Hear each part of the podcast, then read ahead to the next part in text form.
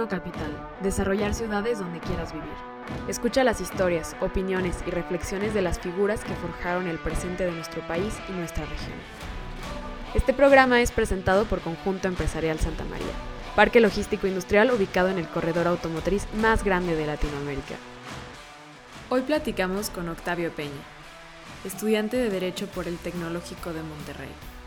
Con sus habilidades de liderazgo, Octavio se desempeña como cofundador de Oasis App, una aplicación especializada en palcos, boletos y plateas para todo tipo de entretenimiento en México, una plataforma diseñada bajo el modelo de negocios de Sharing Economy. Apasionado por las finanzas y los negocios, Octavio ha logrado obtener méritos dentro de su formación académica, en la cual se destaca su experiencia dentro de Haas Business School, por la Universidad de Berkeley en California. Quédate con nosotros para escuchar más de esta plática bajo la conducción de Alberto Aguilar.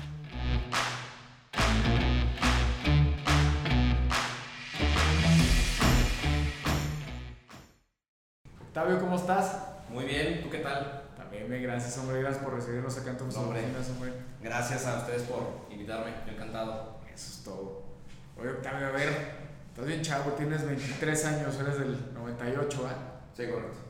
Oye, eh, creo que eres un, un ejemplo para, para muchos chavos allá afuera y me gustaría que nos platicaras un poquito de tu formación, okay. eh, para más adelante entrar en el tema de, de el, del startup que traes ahorita y todo, pero que nos platiques un poquito de, de qué aprendiste en, en etapas más tempranas. Ok, pues mira, a ver, este... siempre, o sea, desde que soy chiquito, siempre me gusta todo el tema de la tecnología, las aplicaciones, todo. La verdad es que siempre cuando era, o sea, desde la edad temprana, me, o sea, era gamer, el típico niño gamer que siempre estaba todo el día jugando videojuegos, todo eso. Y dentro de las aplicaciones, justo, pues te digo, siempre tuve un interés bastante grande. Hicimos nuestra primera aplicación con lo que hoy en día es nuestro director de tecnología, que se llamaba este, Shower App, una cosa así, y le hicimos en segundo de secundaria, que fue justo para, fue un emprendimiento social, se trataba para ahorrar agua mientras te bañabas, o sea, literalmente iba, tú te ibas bañando, iba pasando el tiempo, y ahí salían galones de todo el tiempo que te ibas, garrafones, de todo el tiempo que ibas consumiendo, ¿no? Después de eso, pues, se quedó como que mi, mi pues, fascinación por las aplicaciones, y después de eso, entré a la prepa, siempre dije que me iba a encantar medicina, que pura madre, entré a estudiar este, medicina acá en la Anáhuac, eh, no me gustó nada, eh, simplemente dije no, medicina no es lo mío, me perdí un rato y después de eso me metí a, al Tec de Monterrey en Derecho, me gustó un poquito más y después de, hecho, de, de eso me metí a Finanzas, que me encantó. Entonces, y antes de entrar para allá, ¿qué, qué opinaban tus papás de los videojuegos? De que, de que pasaras el tiempo ahí, de que, que cómo, cómo lo veían ellos. Pues yo creo que hubieran preferido que hubiera sido más activo, definitivamente, o sea, cien por ciento, pero a final de cuentas, o sea, también como que siempre mi, mi, mi grupo de amigos era así, o sea, de que gamer. ¿Cuál era tu favorito? World Warcraft, definitivamente. Oh, entonces yo, yo sí era de los gamers en serio. Sí, sí, sí, sí, de, sí, de hueso sí. Colorado, ¿no? Sí, sí, sí, sí, totalmente. Y... De, después de esto te vas al Tec de Monterrey, tú sigues metido todo el tiempo, me imagino, en el tema digital, ¿no?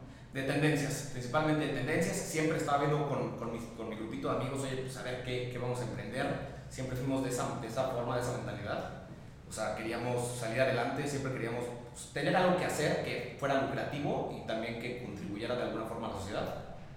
Y pues en ese momento yo jamás pensé que iba a tener un startup como hoy en día de Oasis, ¿no? Este, entonces pues seguimos, seguimos, seguimos, me, te digo, me meto al T E C, estudio Derecho, me meto a Finanzas también, que hoy en día sigo estudiando, y después de eso, este, pues la verdad siempre fui bien aplicado en la escuela, o sea, sí, bastante aplicado, me, me gustaba estudiar, y este, se me abre la oferta para poderme ir a estudiar en Estados Unidos de intercambio, se me abre una oferta excepcional, se abre Columbia, Yale y la University of California en Berkeley. Y en ese momento, pues digo, no, pues que a toda madre, este, pues creo que sería un buen momento para aprovechar a, pues, a, a ver nuevas tendencias y nuevos, nuevos movimientos. ¿Te fuiste a las tres? No, este, era, era, era, la oferta era esa, okay. Y era elegir una de esas tres. Y okay. Me fui a University of California. ¿Por qué? Porque siempre, o sea, Uber, Airbnb, este, todos esos pues, unicornios nacieron allá en San Francisco, no, no exactamente en la escuela, pero justo en Silicon Valley, y pues es algo hermoso, ¿no? O sea, que a mí me parece súper fascinante como en ese ambiente se han formado tantas, este, de, por un montón de variables, sí. tantas este, empresas hoy de renombre internacional. Buenísimo. ¿Y qué, qué, qué ves en Berkeley? En Berkeley, este, justo empezamos a ver, o sea, me, me meto a la, a la parte de, de negocios de Berkeley, que se llama Haas, y se empieza a ver, o sea, empiezo a ver todo el, el ambiente que, que está ahí en esta, en esta universidad. Me tocan profesores excepcionales. Eh, me tocó, de hecho, el founder de, de Harvard, de Guitar Hero. O sea, literalmente el founder de Guitar Hero dándome clases en todas, ¿no? Eh, eso fue algo excepcional y fue algo que sí lo veo como un punto de partida muy importante, porque te enseñan cosas que neta ni siquiera te imaginabas, ¿no? O sea, yo desde ese momento, o sea, si antes sabía aprender, eh, si antes sabía emprender, a partir de eso, pues tuve una mayor este, pues, visualización a futuro con, claro. con ese güey. ¿Y cómo se veía la gente que eran tus compañeros? Literal, todos en el mismo canal, todos querían salir adelante. Habían algunos que ya tenían también sus propias empresas, habían algunos que ya incluso tenían un V C por atrás, un Venture Capital atrás, siendo niños de dieciocho, diecinueve, veinte años. Está cabrón. O sea, realmente el ambiente de Estados Unidos, de Silicon Valley, principalmente de emprendimiento, es una locura. ¿Y cuántos mexicanos había? En porcentaje. Sí, sí, sí. En, en este curso que tomaste allá, ¿cuántos mexicanos veías? Mira, del Tec de Monterrey somos tres. Ok. Y mexicanos, o sea, de ambiente mexicano que estaba allá, yo creo que había uno, o sea, o sea había un grupo de cincuenta mexicanos que me llegó a estar, okay. que, que llegué a estar. Pero, este, pues bueno, la universidad creo que tiene como ciento treinta mil este, alumnos, entonces sí es muy poquito el porcentaje. Claro, pero en este curso había cincuenta mexicanos. No, no, no, en toda la universidad. En este ah, curso yo creo que habían unos dos o tres mexicanos. Dos, tres mexicanos, híjole, sí. Súper poquito, ¿no? Sí, ¿Y, ¿Y cuánta gente era en total en el curso? En, bueno, en, en, esta, en esta clase, nada más esta clase que te digo que fue del emprendimiento que más aprendí. Ajá. Con el eh, creador de Guitar Hero, a ver unos cincuenta. Entonces, pues sí, o sea, no es tan bajo. ¿Y sigues en contacto con los que fueron o no? Sí, con algunos, claro que sí. Sí. ¿Y, ¿Y cómo los ves de, de aquel tiempo a ahora? Pues algunos muy bien, algunos este, siguieron con sus empresas y van muy bien. Digo, ya cuando traes un V C atrás, un Venture Capital atrás, es este, pues, difícil, más difícil que, para que te eches para atrás, por supuesto, porque ya traes algo consolidado, ya traes inversión muy grande atrás. Entonces, pues sí, este, yo creo que, que van bien todos ellos. Me gustaría platicar un poquito y, y que seguramente es tu sueño el, el volver unicornio tu, tu empresa Oasis, ¿no? Claro. Eh, ¿qué, qué, ¿Qué estás viendo en el, en el ecosistema de startups para, para que se logre? Ok. Es, está loquísimo ahorita todo el ecosistema de unicornios y de venture capitals que hay ahorita en Latinoamérica. O sea, loquísimo. El, el, el año pasado, creo que fue por noviembre, en una sola semana hubieron tres unicornios mexicanos. O sea, está cañón. Creo que sería bueno definir qué es un unicornio primero. Un unicornio es una empresa que está valuada en más de mil millones de dólares, que es de rápido crecimiento, tecnológica y que no está cotizando en bolsa en ese momento. Ejemplo de varios este, unicornios pues es Uber, Airbnb, WeWork, este, etcétera. Son los grandes. Como tal, eh, en México creo que existen al día de hoy unos ocho o nueve unicornios, pero digo, están saliendo casi uno cada mes o uno cada dos semanas. Está muy loco y bueno, el ambiente que yo veo dentro de, de México y también de, de, en el mundo para Oasis, que es lo más importante para un unicornio, es la escalabilidad. Es qué tan grande puede llegar a ser y qué tanto puede llegar a alcanzar tu empresa a la mayor cantidad de usuarios eh, en el mundo. Es decir, por ejemplo, nosotros podemos, o sea, nuestro, nuestra escalabilidad más grande que tenemos es que podemos estar en cualquier estadio del mundo, siempre y cuando esto tenga palcos y es siempre y cuando que este tenga pues zonas V I P. ¿Por qué? Porque nosotros, en pocas palabras, somos un Airbnb de renta de palcos de estadio. Estamos dentro de un modelo de negocios que se llama Sharing Economy, donde se utilizan varios assets, donde tú, propietario de un asset, lo pones en una plataforma donde alguien más va a llegar y lo va a adquirir por un tiempo limitado, ¿no? Este, entonces, pues sí, o sea, realmente es, es algo muy, muy grande y, y pues el ambiente de, lati- de unicornios en Latinoamérica es gigante, gigante, más que nada por las oportunidades y los nuevos negocios que están apareciendo eh, sí, en, en este ecosistema. Hoy, hoy que todo cambia de un día a otro. Eh, me imagino estás en constante comunicación con varios eh, founders o, o, o directores de startups. Eh, ¿qué, ¿Cómo se están viendo hoy en México, en Ciudad de México sobre todo, eh, estos, estos meetings o esto, estas reuniones entre, entre founders? Principalmente son, eh, son organizaciones que te invitan y que hacen esas... esas este, pues uniones entre, entre founders, que es muy importante, súper importante porque eh, con, con Oasis tenemos relación con una empresa muy grande que es este, de esas que tú llegas a un cajero de estacionamiento y lo pagas con la aplicación, yeah. ¿no? Realmente tenemos la relación muy grande con ese founder y nos han contactado empresas grandes, muy muy grandes, este, de unicornios, como para enseñarnos, o sea, enseñarnos sus servicios, que los, que los pueden meter en la aplicación, etcétera. Porque dentro de Oasis y dentro de la mayoría de los este, startups, realmente utilizamos bastante a los unicornios. A lo, o sea, realmente son de bastante ayuda. ¿Por qué? Porque buscamos la facilidad. Y más que nada, con todas las fintechs que, que están saliendo ahorita, pues bueno, nosotros en Oasis sacamos una tarjeta de crédito en cinco minutos, ¿no? Entonces, realmente tenemos que estar en conocimiento de qué es lo que buscan las grandes de nosotros y qué nosotros podemos sacar a los demás. Y eso es comunicación que nos pasamos entre todos los founders. Te digo, cuando han llegado empresas, con nosotros ya sabemos exactamente qué es lo que nos van a pedir o qué es lo que están buscando de nosotros, cuáles son los porcentajes de negociación que le dieron a la otra empresa. Entonces, este, sí es muy importante. Y cómo nos juntamos, realmente es por el ambiente de trabajo este, y también por el ambiente de, de, de este tipo, ¿no? Hay... Eh, eh, pues bueno, hay un, hay un, ¿cómo se llama? Una organización que se llama Endeavor, que es gigante, ¿no? O sea, Endeavor es, yo creo que de los principales, eh, pues, emprendedores mexicanos, donde están todos los importantes, ¿no? Está Cava, Bitso, este, están diferentes tipos de emprendedores de alto impacto, que para entrar, de hecho, necesitas una evaluación, más bien necesitas, o haber salido en bolsa, que es un boom, o dos, eh, hacer una recaudación de más de setenta millones de dólares de, con la Venture Capital. Entonces es algo súper cañón y pues imagínate la cantidad de información que se han de pasar entre ellos, ¿no? Claro. O que han de tener y el poder de influencia que ha de tener ese grupo es claro. Inmenso, ¿no? Sí, que tiene ya muchos años en eh, funcionamiento, ¿no? O pocos, algunos pocos, ¿no? O sea... No, no, no, me refiero a Endeavor. Sí, sí. Endeavor. Ah, como tal institución seguramente sí. La verdad, eso sí no, no te sabría decir. Sí, sí, sí. Ya, ya tienen tiempo, pero ha, ha, han cambiado ahora el modelo startup que está buenísimo. Totalmente.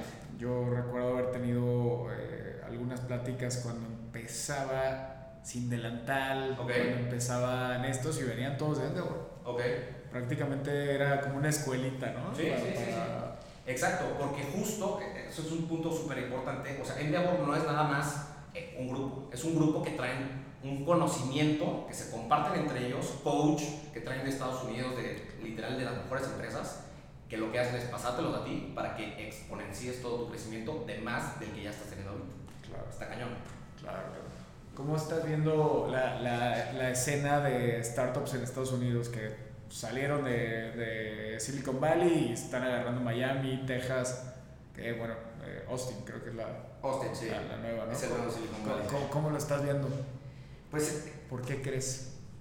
Es, es, es algo extremadamente interesante y todo tiene que ver con los venture capitals, ¿no? Todo, todo, todo. O sea, simplemente son... Eh, o sea, ¿por qué tienen esa expansión tan rápida y por todos lados? Es porque ven una buena idea de negocios donde llega un venture capital y te dice, ok, toma esta cantidad absurda de dinero, obviamente con un flujo ya previsto, pero literalmente gástalo para adquirir... Ex- la mayor cantidad de usuarios que puedas, ir a los mayores lugares que puedas, no ganes dinero por ese momento, primero consíguelos y después de eso vemos cómo le sacamos dinero, ¿sabes? Vemos cómo somos rentables. ¿Por qué está haciendo Austin, eh, la nueva, el nuevo Silicon Valley de Estados Unidos? Pues bueno, primero que nada, ahorita California los impuestos ahora están por el cielo, ¿no? Están por el cielo eh, dentro del sector inmobiliario y dentro del sector de, pues, de, de emprendimiento, etcétera. Entonces, lo más importante que busca un emprendedor es, pues, las instalaciones. Bueno, ahorita ya no tanto, pero es más que nada, pues, los taxes es pagar lo menos posible.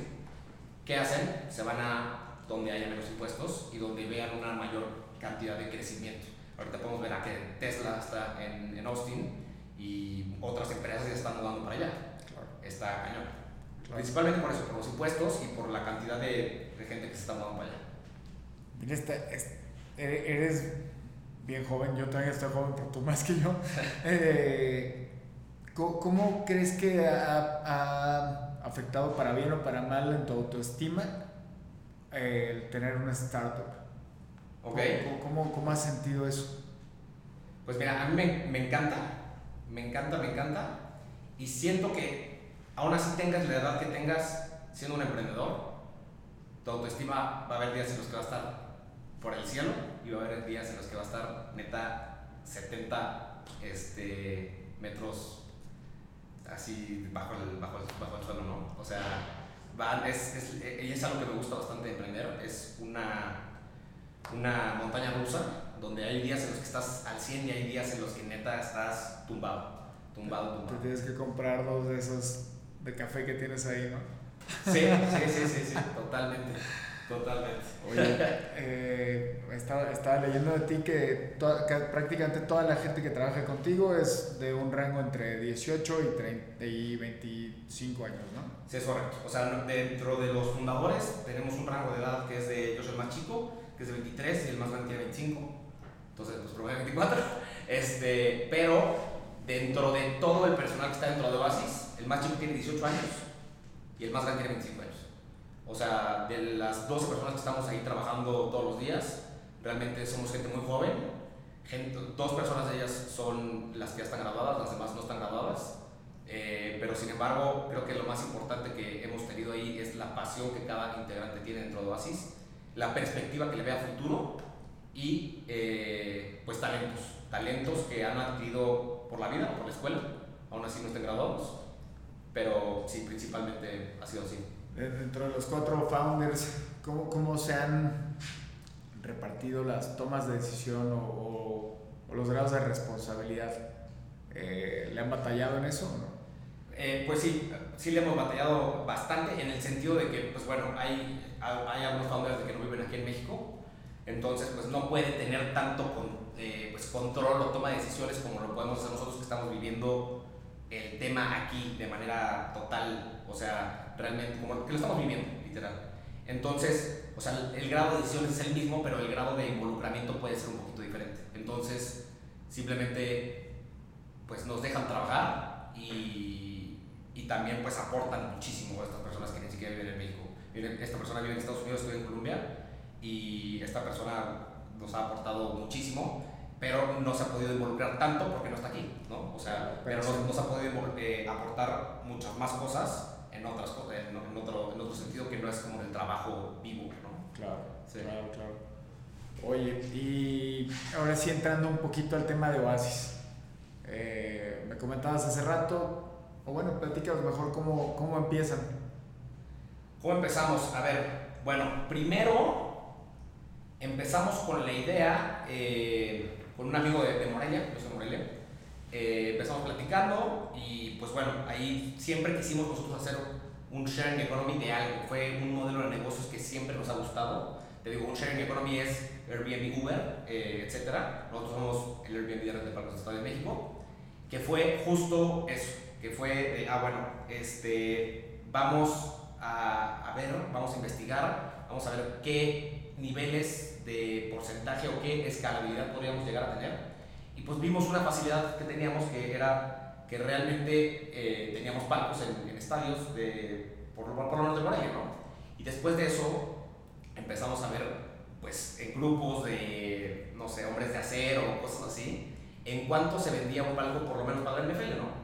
Estamos viendo, o sea, literalmente el retorno de inversión de un, o sea, si tú vendes un palco de la N F L, o sea, le estás teniendo un R O I más o menos como del diez por ciento, más o menos, depende del palco. O sea, es un, una rentabilidad bastante grande nada más por un evento. ¿Te refieres al, al diez por ciento del valor del palco en un evento? En un evento. Vale. O sea, está increíble. Por ejemplo, puedes llegar a vender un palco del Azteca, te digo, desde cuatrocientos mil hasta setecientos mil pesos. Es algo loquísimo, eh, justo con los palcos del N F L, justo por la, de, la oferta que es limitada y la demanda que es pues, ilimitada casi. Viene gente de todo el mundo, a la gente que le gusta la N F L aquí en México. Y pues sí, más que nada por eso. Y después de eso, pues ya fuimos eh, siguiendo, eh, conseguimos a, a otro socio, después conseguimos a otro socio de, de otra ciudad. Y realmente entre todos hemos hecho una mancuerna espectacular, pero realmente si hay algo que resaltar es justo a nuestro director de tecnología, que fue, o sea, éramos mejores amigos en la secundaria, en la aplicación que hace ratito te estaba contando, y después de eso nos dejamos de juntar un buen rato, cada quien hizo su camino, y después de eso salió Oasis. Eh, cuando íbamos con los socios preguntando en cada desarrolladora, oye, cotízanos esto, cotízanos esto, no hombre, nos daban mil vueltas, era de qué está hablando este güey, o sea, neta, son lenguajes muy técnicos, necesitamos a un técnico aquí, un desarrollador. Claro. Fue que ya le hablé a este, a, a nuestro director de tecnología, que también ya lo hicimos socio, vente, y realmente desde entonces, eh, pues Oasis ha crecido de una manera bastante grande, bastante grande. Sí, que es difícil operar una startup en, en tema digital sin, sin un programador, ¿no? Dificilísimo. Tienes que cambiar las cosas rápido. Y necesitas un, un, un desarrollador bueno, o sea, porque uno normal simplemente te va a poder hacer cosas limitadas, ¿no? Ahorita, o sea, realmente lo que podemos hacer con un desarrollador bueno es lo que sea, literalmente lo que sea, y creo que es lo más importante porque, pues, realmente el trabajo da hasta donde la creatividad va. Si tú no puedes poner esa creatividad dentro de un papel o una aplicación, porque no puede tu desarrollador, simplemente está limitado, está limitado, ¿no? Claro. Entonces, este, sí, prácticamente es, es eso y realmente los... Eh, y, y esta persona todavía, te digo, no está ni graduada, es, eh, es de los desarrolladores que todavía no están graduados, eh, que realmente, o sea, su nivel de conocimiento técnico y también eh, práctico dentro de las prácticas que tienen otras empresas es gigante, o sea, realmente esta persona puede estar trabajando en Microsoft, pero realmente la puede estar poniendo de Oasis, ¿no? Claro. Que es lo más importante, claro. Que es lo que vemos más importante cuando reclutamos gente. Eh, ¿cómo, ¿Cómo les ha ido el tema de reclutamiento? Okay. Eh, ¿cómo, ¿Cómo le están haciendo para reclutar? ¿Van ustedes físicamente a las escuelas? ¿Sacan LinkedIn, con LinkedIn? Con, ¿qué, ¿Qué herramientas están utilizando? Eh, principalmente ha sido...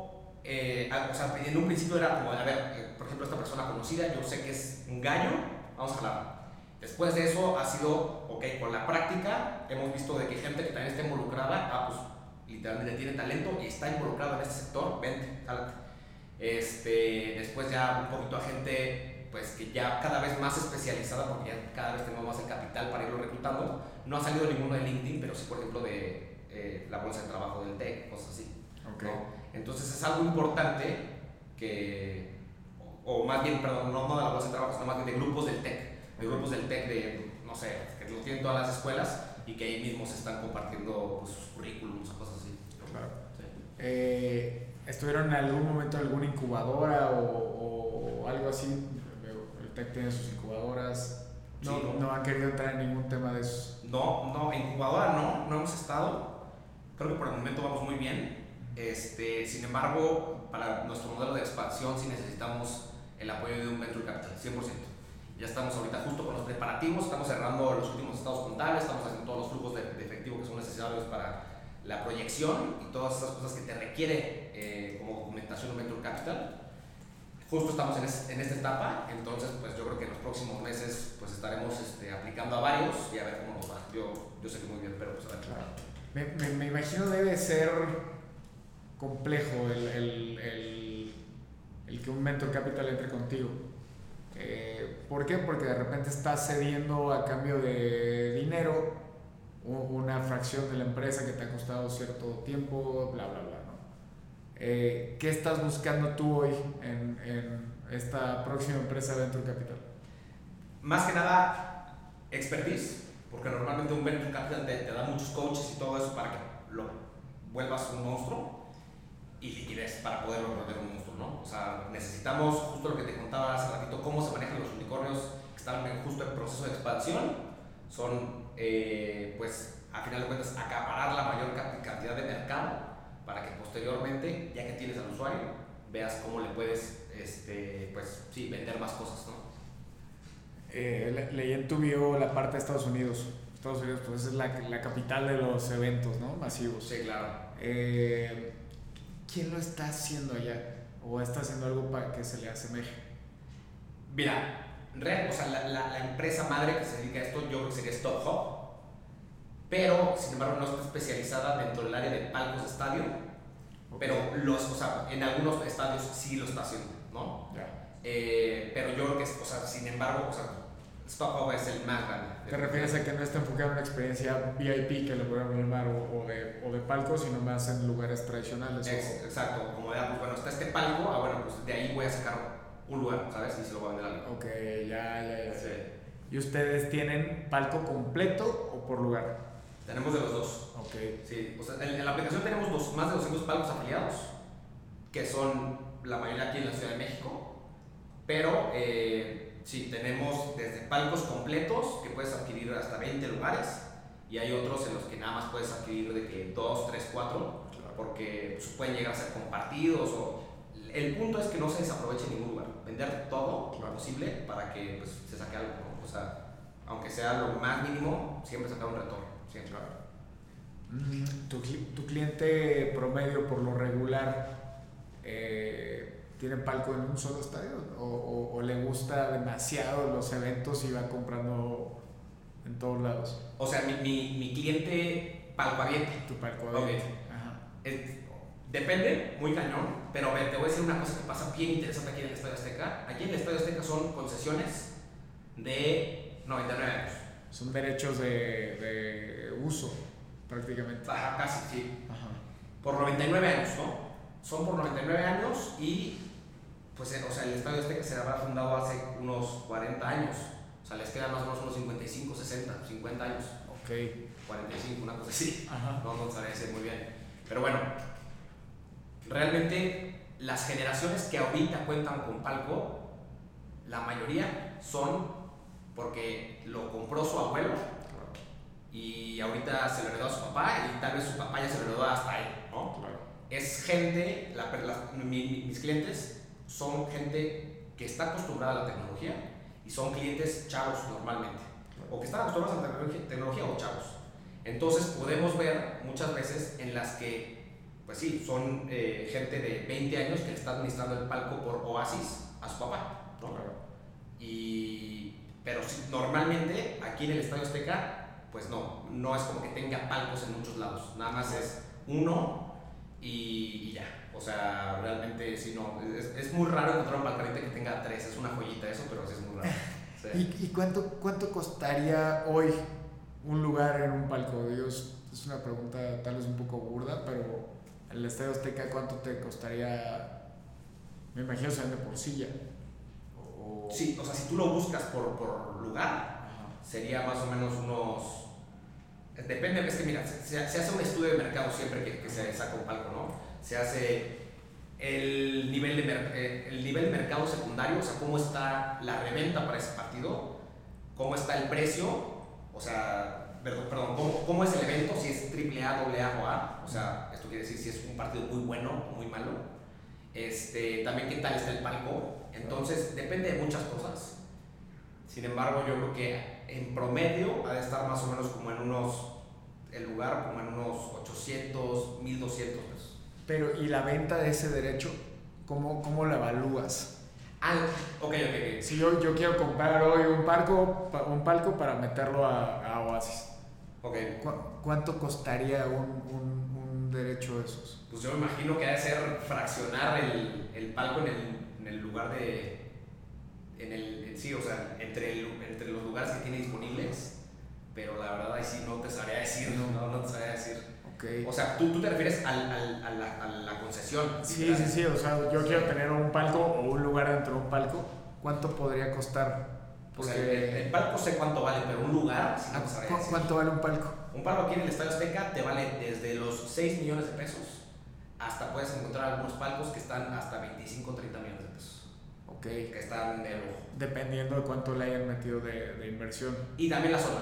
Es okay. Como ley de entretenimiento, cuál es la zona en la que está. Si está media cancha, ah, bueno, la gente pues lo prefiere más porque literalmente pues tienes una vista más, más bonita, ¿no? Claro. Y si está en alguna cabecera, pues bueno, ahí ya baja un poco el precio. Okay. Y también si está hasta arriba, pues bueno, pues no, no, no es tan bueno como uno que está casi que a nivel de cancha. Ok, ok. La Azteca tiene palco a nivel de cancha y hasta arriba. Tiene, o sea, tiene un palco que es a nivel de cancha, que es todo gigante. Ajá. Pero hay algunos, o sea, después de esos, eso, es, conseguir ese es imposible. Okay. Después de ese, el más que está a nivel de cancha, sí está casi a nivel de cancha. Está, está como unos diez metros de nivel, no, cinco metros del nivel de cancha. Está muy fregón. O sea, ok. Eso sí los puedes encontrar por Oasis, por ejemplo. Ok, ok, sí. Ok.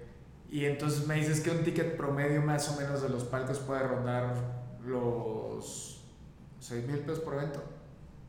Por, por, por, por pero ticket de por ya, una persona, ya por Oasis, ajá, de persona. Por una persona yo creo que ha de ser de setecientos, ochocientos pesos, mil. Okay. Pero eh, ya para, o sea, si tú me reservas el palco completo, ha de valer unos trece mil pesos más o menos promedio.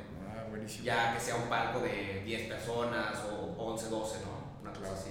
Lo que buscamos es hacer eh, pues lo exclusivo un poco más accesible. Claro. Que es justo el modelo que busca el Sharing Economy, ¿no? Claro. O sea, los artefactos de lujo, cada vez hacerlos un poco más accesibles para las personas. ¿Por qué? O sea, simplemente, o sea, los millennials, cada vez a las personas eh, podemos adquirir menos cosas, ¿no? O sea, realmente ya a la, a la edad de nuestros, o sea, nuestros papás, a nuestra edad ya tenían casa, ¿no? Por ejemplo, ahorita los, los de nuestra edad no tienen para comprar una casa o no tienen para viajar tanto como lo hacían tus papás, probablemente, ¿no? Pero sí tienen para rentar palcos, ¿no? Pues sí, pero ya no para adquirirlo, sí, tal claro, vez. Claro. Sí, entonces, o sea, lo que buscamos es buscar, es hacer un bien de lujo, hacerlo accesible y justo por el Sharing Economy, que es el modelo de negocio en el que estamos. Me gustaría preguntarte muchísimo, ¿cuál ha sido la crítica más dura que has tenido del proyecto? Ok, buena que, pregunta. Que, que, que te pudo haber tumbado prácticamente. Híjole, yo creo que, o sea, siempre he estado extremadamente convencido del proyecto, siempre, siempre, siempre. Pero realmente alguna crítica que yo diga así como, no, pues no, ya no quiero seguir, pues probablemente fueron esos meses en los que realmente, pues, o sea, pasaban días y no caía ninguna reserva porque nada más teníamos un, un estadio, ¿no? En esos momentos sí decía yo así como, no, o sea, neta, o es darlo todo o literalmente voy a quedar en ridículo conmigo mismo, ¿no? O sea, creo que eso es más, lo que más ha sido como preocupante para mí. Ahorita que ya estamos levantando un poco ya, este, pues me siento mejor, pero nunca, o sea, siento que no, no, no estoy absolutamente nada satisfecho, nada. Claro. O sea, sí. Si es darlo todo o quedar en ridículo conmigo ah, mismo, yo creo. Hay mucho por hacer todavía, ¿no? Sí, sí, sí, total. Pero nunca ha llegado alguien a, a quererte hacer pedazos. Pues no, fíjate que no. Por el momento, afortunadamente no. También porque estoy convencido de, de o sea, si, si realmente creo que si llega alguien como a quererme hacer menos o algo así, o sea, simplemente yo estaría convencido de que es un proyecto bueno, ¿no? Sí, de que va, vas a hacerlo. Sí, claro, claro. Buenísimo, sí. buenísimo, buenísimo. Oye, ¿y, ¿y a dónde va ahorita Oasis? Pues mira, principalmente ahorita estamos en, en, en, en lleva nueve meses de, de operación Oasis. Estamos en Ciudad de México, Mazatlán, Tijuana, Querétaro, próximamente en San Luis. Eh, está faltando uno que otro, Monterrey, Morelia. Eh, Lo que estamos tratando de hacer es encontrar la mayor posibilidad de estar en todos los estadios, por lo menos de fútbol mexicano, eh, para, porque es realmente lo, lo que más nos ha traído como afición, usuarios y revenue, ¿no? Pero eh, sí, principalmente es la expansión en México y próximamente poder dar el primer salto en Estados Unidos, eh, por lo menos en algún, en algún pago que tengamos por allá. Y es un poquito más fácil en Estados Unidos porque ya están los procesos un poquito más fáciles, ¿no? ¿A qué me refiero con esto? En el tema de los palcos de Estados Unidos, la mayoría son por código cu erre. Entonces, okay, hacer la transferencia de boletos es mucho más fácil para una persona. Aquí lo que tenemos que hacer es recolectar los boletos, los pases, las micas y llevarlas hasta el domicilio de la otra persona. Es un rollo. O sea, realmente es demasiado burocrático como se manejan en los estados aquí en, en y eso implica las tienen que devolver. Y se tienen que devolver. Y después el problema es que si llegas a perder una de esas, sacarlas, sacar otras, es hacer un proceso gigante, horrible, madres, eh, innecesario, ¿no? ¿Y, y, qué, y qué, qué pasa? ¿Cómo es este proceso? Pues afortunadamente siempre tenemos mucho cuidado, no, no se nos ha perdido ninguna platea o ningún acceso. ¿Pero tiene que ir alguien de Oasis a, a resguardarlas? O... Tendría que ir el, el propietario del palco, levantar una queja, hacer una solicitud que ya está hecha ahí en el Azteca y después de eso pues pagar una multa para que te saquen otra vez los accesos. Pero me refiero más a cómo las cuidas tú como, como ah, okay. ¿Va alguien de Oasis y las recoge ese mismo día? O un concierge Oasis. Por lo menos aquí en el Azteca, que se utilizan físicos, siempre hay un concierge físico que, que las está recolectando, que las está contando, y también tenemos nosotros nuestros procesos internos de seguridad por si llega a pasar, ¿no? Claro. Que no nos ha pasado, pero en algún momento pasará. ¿Cuál pensarías que es el reto más grande ahorita en México? Bueno, pues, definitivamente la operación. Definitivamente, sí. O sea, ahorita te digo, como te comentaba hace rato, nosotros traemos dentro de Oasis, utilizamos muchísimos unicornios para que nos hacen la vida mucho más fácil. Y es como que el tema de cada unicornio, hacerte la vida más fácil. Claro. Este, justo eh, estamos viendo una nueva empresa que se llama noventa y nueve minutos, que está, es un unicornio que está pronto a llegar a unicornio, creo. Y justo es algo que nos puede ayudar bastante en toda la operación de boletos. O sea, te dicen, oye, necesito que envías esto para tal lugar y lo necesito ahorita y te lo envían, o sea, lo que tú quieres. Podemos ahorita agarrar y decir, oye, necesito que me manden esta revista para allá y te la mandan rapidísimo. Okay. Pero yo creo que es el tema más importante, la operación eh, para poder estar en todos los lugares de México y del mundo. Claro. Es definitivamente lo más difícil por el momento. ¿A quién admiras, Octavio? Pues yo creo que principalmente a mis papás. A mi papá, sus ganas de salir adelante, también este, pues sí, realmente es una persona bastante trabajadora, mi mamá también, por supuesto, este, y de emprendedores, pues realmente, uh, sí, Elon Musk, este, es una persona que, que realmente está loca, ¿no? O sea, hace lo que quieras, entonces, este, principalmente esas personas son las que... ¿Y mexicano? Mexicano, por el momento yo creo que sería. Yo creo que Salinas Pliego, la verdad. Salinas Pliego, sí.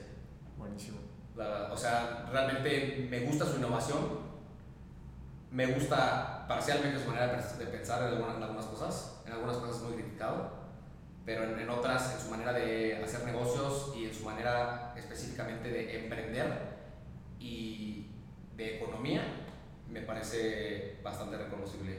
Sí, y su apertura al pensamiento es muy interesante, ¿no? Este, muy interesante. Que tenga tantos años y está abierto al Bitcoin y, exacto, y tenga su posición muy definida, está interesante, ¿no? Exacto, exacto. Qué padre, qué padre, qué padre. ¿Tú qué opinas de criptos, N F Ts, eh, metaverso?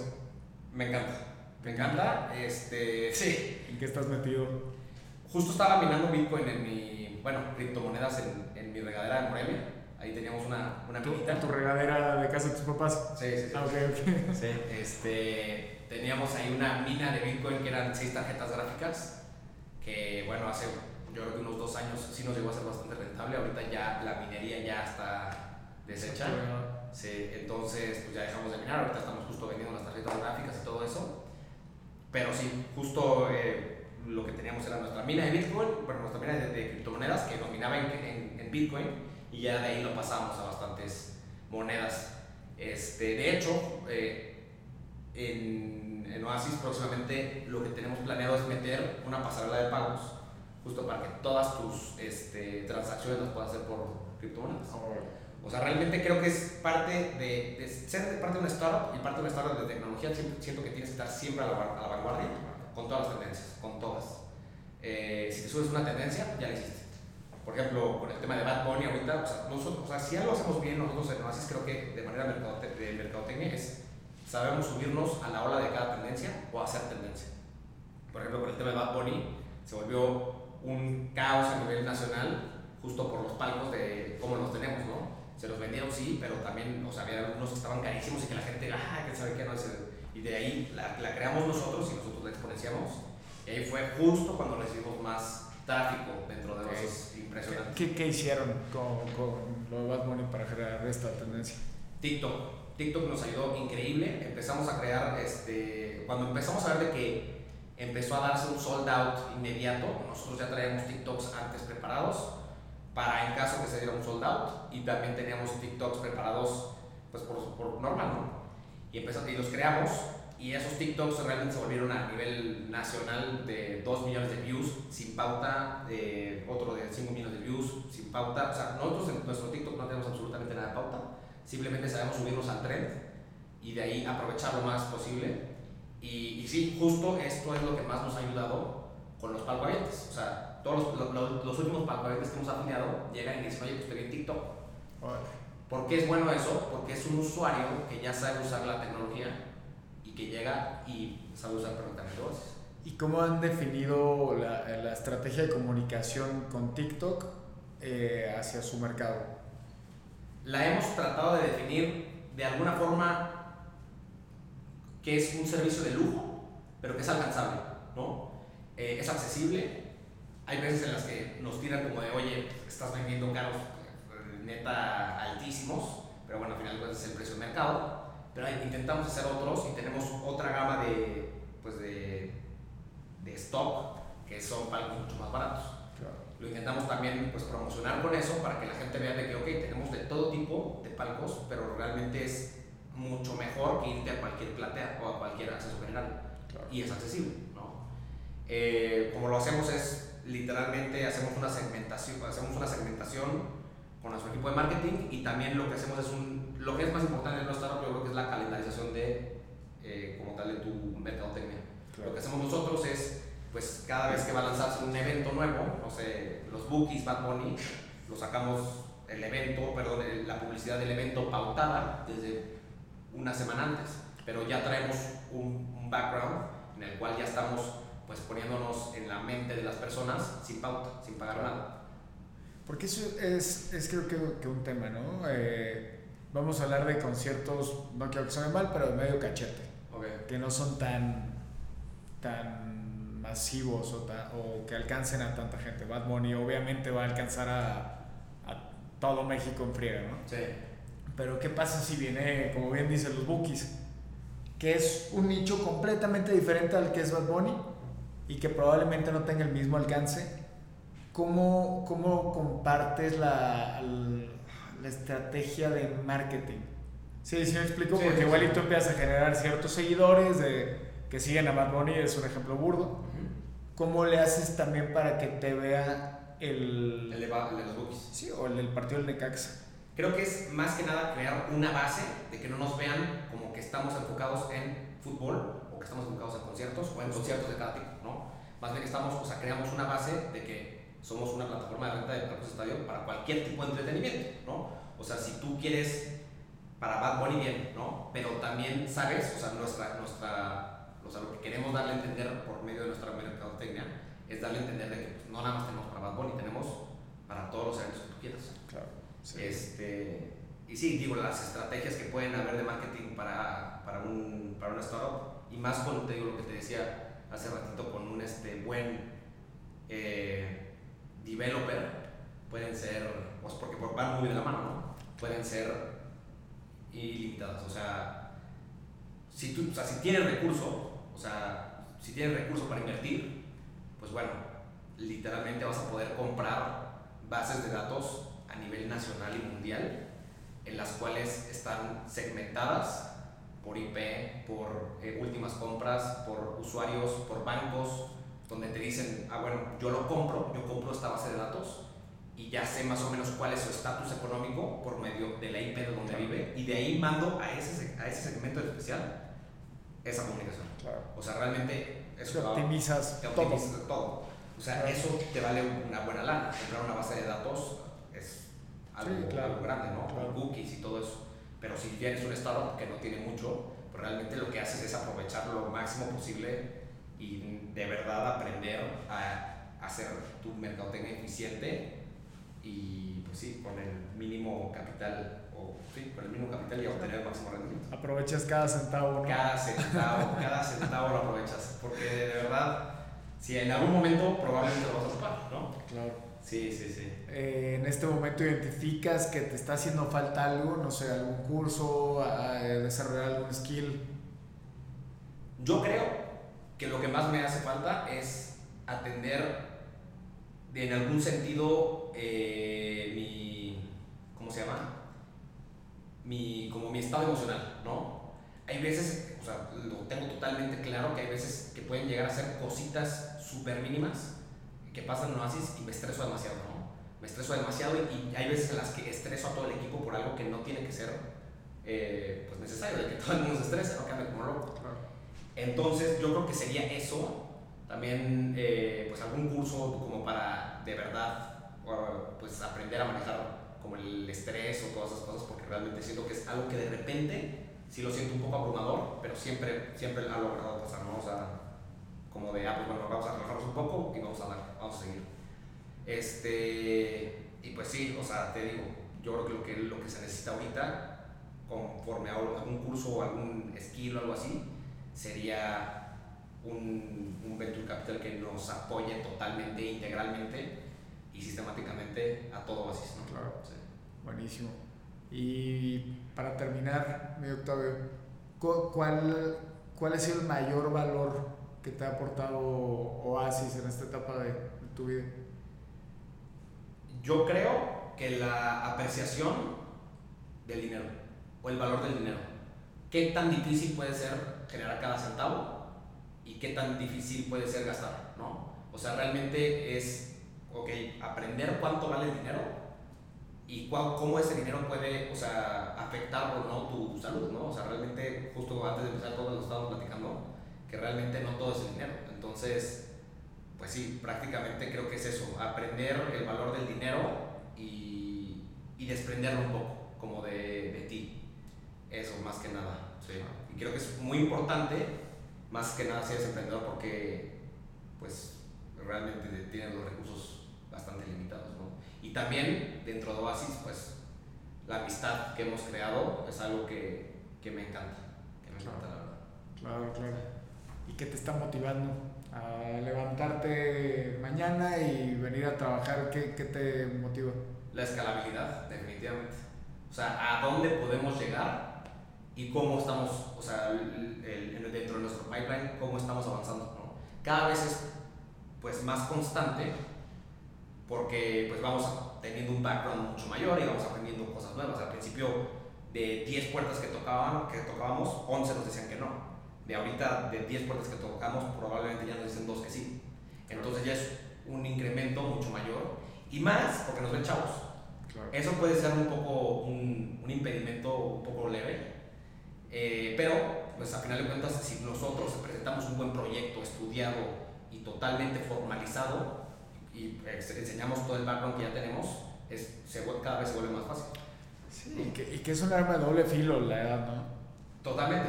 Porque también puede ser muy bueno. Sí. Nosotros nos pasa en la oficina que, hijo, ya, sí. no, ya tenemos treinta y uno, ya se nos va a acabar el, la carta del chavo que, que viene a ofrecerte algo y jalas porque, pues por un poco de despejeo, ¿no? Tal vez. Sí, aunque digo, o sea, por ejemplo, de, por ejemplo este Warren Buffett, bueno, Warren Buffett desde que era morro, pero fue el otro que, que empezó como a los cincuenta años, que no sabía, el de K F C, ¿no? Ah, sí, bueno, como sí, setenta sí. años, o sea, realmente pues, logró un negocio bastante eh, exitoso y ya estando grande. Sí, claro. Pero sí, justo dentro de, o sea, creo que cada vez más chavos hay gente que está saliendo o que está de verdad enfocada en el emprendedurismo, cada vez más, cada vez más. Por ejemplo, ve a Kylie Jenner con, o sea, ¿cuántos tiene? Tequilas y eso. veinticuatro años. Pascal, ¿no? No sé qué trae. Sí, o sea, hizo como cuatrocientos millones en su tienda de maquillaje. Imagínate L'Oreal cómo ha de estar de claro. envidioso, ¿no? O bueno, no de envidioso, sino de, oye, ¿qué onda con esta? Se nos fue. Bueno, se nos fue. O sea, realmente, imagínate si ella hubiera sido nuestra empleada, imagínate lo que hubiéramos logrado, ¿no? Claro. Pero pues bueno, ya soy solo. Y, y lo que vale hoy una marca personal y que no necesitas de tanto construirla, ¿no? Sí, totalmente. Porque ya fue prácticamente su marca personal la que hizo que vendiera. Sí, sí, sí. Sí, está, está muy, muy cañón. Sí. ¿Algo que quieras agregar, Octavio? Pues por mi parte, nada. Eh, pues muchas gracias por, por este podcast, estuvo muy divertido. Este, espero que al rato podamos sacar un palco para ustedes, para que nos acompañen. Buenísimo. Este, nada más hay que ver si está la, este, abierto, o sea, si tenemos la, la posibilidad de, de invitarlos. Gracias. Y con eso, pero de todas maneras, pues muchísimas gracias por...